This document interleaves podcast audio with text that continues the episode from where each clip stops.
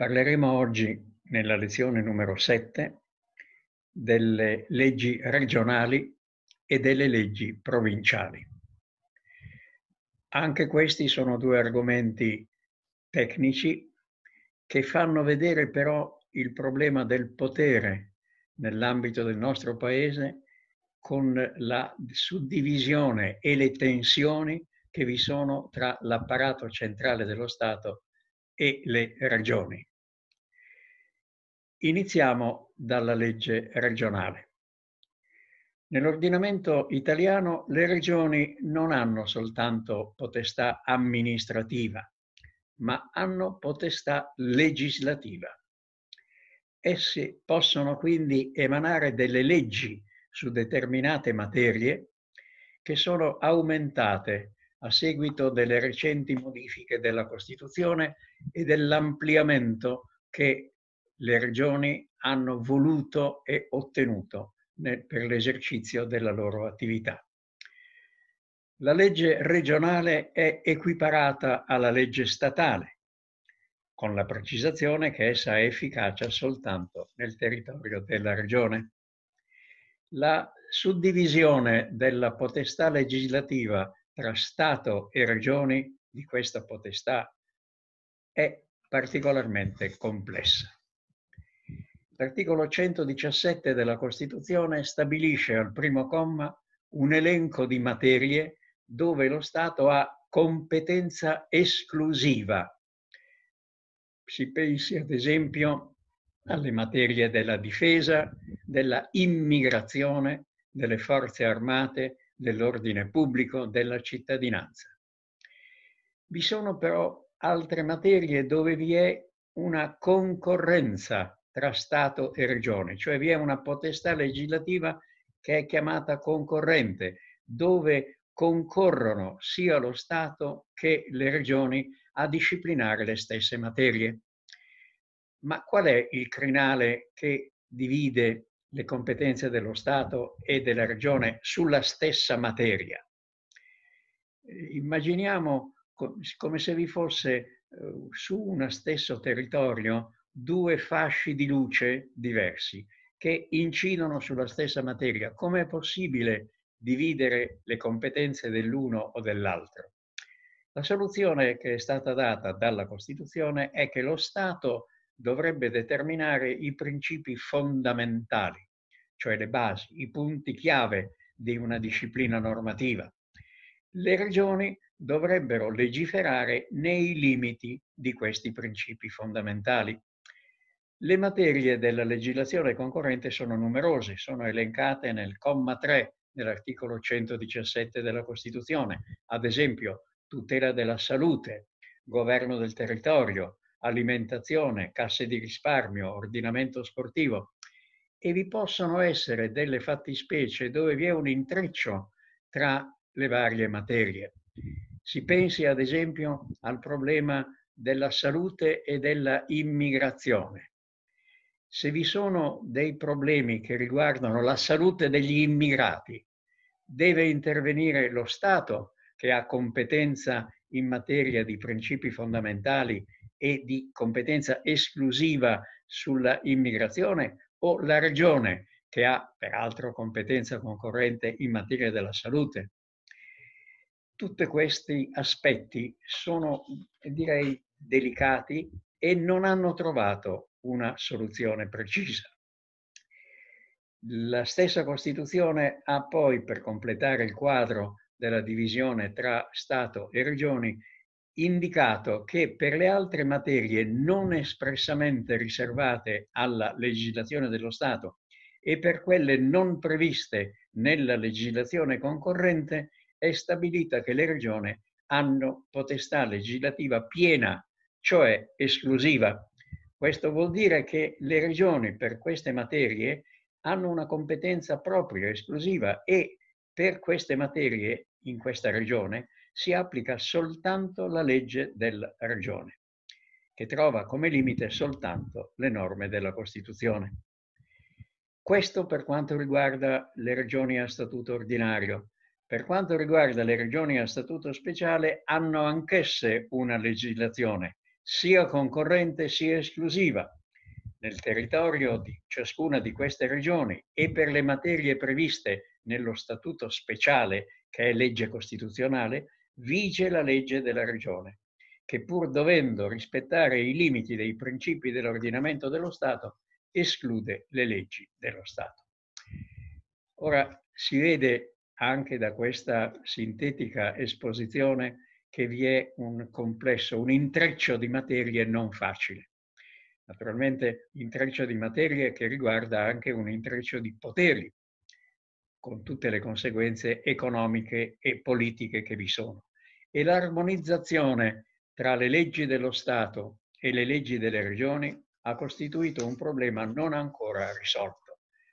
Cerchiamo di spiegare questo aspetto così complesso. Il precedente articolo 117 della Costituzione, quello cioè prima del cambiamento del titolo quinto dell'anno 2000, prevedeva che lo Stato, cioè il Parlamento, avrebbe dovuto emanare le cosiddette leggi cornice o leggi quadro, cioè le leggi contenenti i principi fondamentali di una certa materia. Vi sarebbe stata, se utilizziamo questo esempio del quadro, della cornice e del contenuto del quadro, quindi un linguaggio pittorico e non giuridico, vi sarebbe dovuta stare, ehm, dovuto essere una cornice identica per i vari quadri. Però ciascuno di questi quadri regionali avrebbe potuto essere, per così dire, dipinto dalle singole regioni tenendo conto delle esigenze e delle caratteristiche eh, geografiche, eh, fisiche, eh, economiche di ogni regione. Quindi, con questo esempio della cornice del quadro, lo Stato avrebbe dovuto stabilire la cornice identica per tutte le regioni, però il quadro avrebbe potuto essere diverso da regione a regione e questo quadro sarebbe stato dipinto giuridicamente da ogni regione. Ma il punto chiave è costituito da questo fatto, che il Parlamento dal 1953, quando è stata stabilita questa regola, al 1969, anno in cui sono state poste in essere le regioni, non ha mai emanato le leggi cornice. E nel 1970 ha stabilito per consentire alle regioni di legiferare una regola diversa e in ampia parte illogica, e cioè che le regioni avrebbero potuto desumere i principi fondamentali per ciascuna materia dal contesto della legislazione vigente. Tesi errata perché il controllato, cioè le regioni, dovuto avrebbe dovuto stabilire esso stesso i limiti della sua attività. In questo modo, data l'incertezza dell'individuazione di questi principi nelle numerose leggi relative ad una materia e data la mancanza di queste leggi cornice, si è pervenuti a un risultato impreciso e i rapporti dello Stato tra la legislazione regionale e la legislazione dello Stato e delle regioni sono incerti e sottoposti al giudizio, talvolta venato da valutazioni politiche della Corte Costituzionale questo meccanismo giuridico, magari sulla carta adatto e sulla carta ben studiato, ma nell'applicazione concreta errato e gravido di conseguenze, è stato ripreso dal vigente e nuovo articolo 117 della Costituzione. E è stato stabilito ancora l'obbligo da parte del governo di individuare e precisare questi principi fondamentali. Ma il punto chiave è che tutto questo meccanismo si doveva basare sulle leggi cornice, dove lo Stato avrebbe dovuto stabilire la cornice e il contenuto del quadro avrebbe dovuto essere stato dipinto giuridicamente dalle regioni, non è stato attuato. Questo fa sì, per concludere su questo aspetto, che la parte relativa alla competenza dello Stato e delle regioni non è ancora risolto. La Corte Costituzionale è intervenuta più volte nel tentativo di fare ordine su questo aspetto, ma è un problema ancora aperto e delicato. Tant'è vero che su molti problemi i conflitti, vuoi di attribuzione, vuoi conflitti davanti alla Corte Costituzionale, sono sempre più numerosi. La legge regionale una, nell'ambito delle fonti una, costituisce un aspetto molto importante per tutta la materia perché è collegata con la legislazione dello Stato, ma non è certamente una, un esempio di chiarezza giuridica e di chiarezza legislativa. Altro problema fa sorgere la legge provinciale.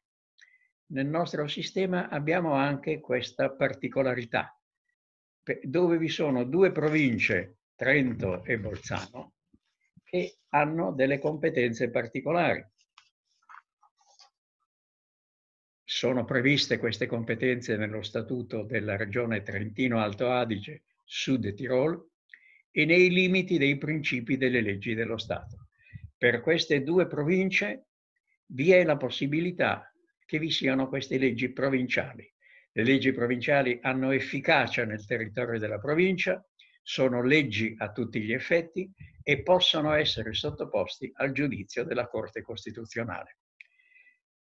Può sembrare una singolarità o forse una cosa di dettaglio, ma conviene rammentare che attraverso queste leggi provinciali la specialità di taluni aspetti delle regioni e delle province a statuto speciale ha trovato anche degli aspetti particolari che possono far sorgere dei problemi. Si pensi ad esempio, e ne riprenderemo in seguito gli esempi, al cosiddetto maso chiuso, cioè la fattoria agricola autosufficiente che, secondo le disposizioni legislative della provincia, per la maggior parte di Bolzano, eh, derogano a quelle che sono le regole della legge dello Stato sulla successione legittima e dove viene attribuito, quindi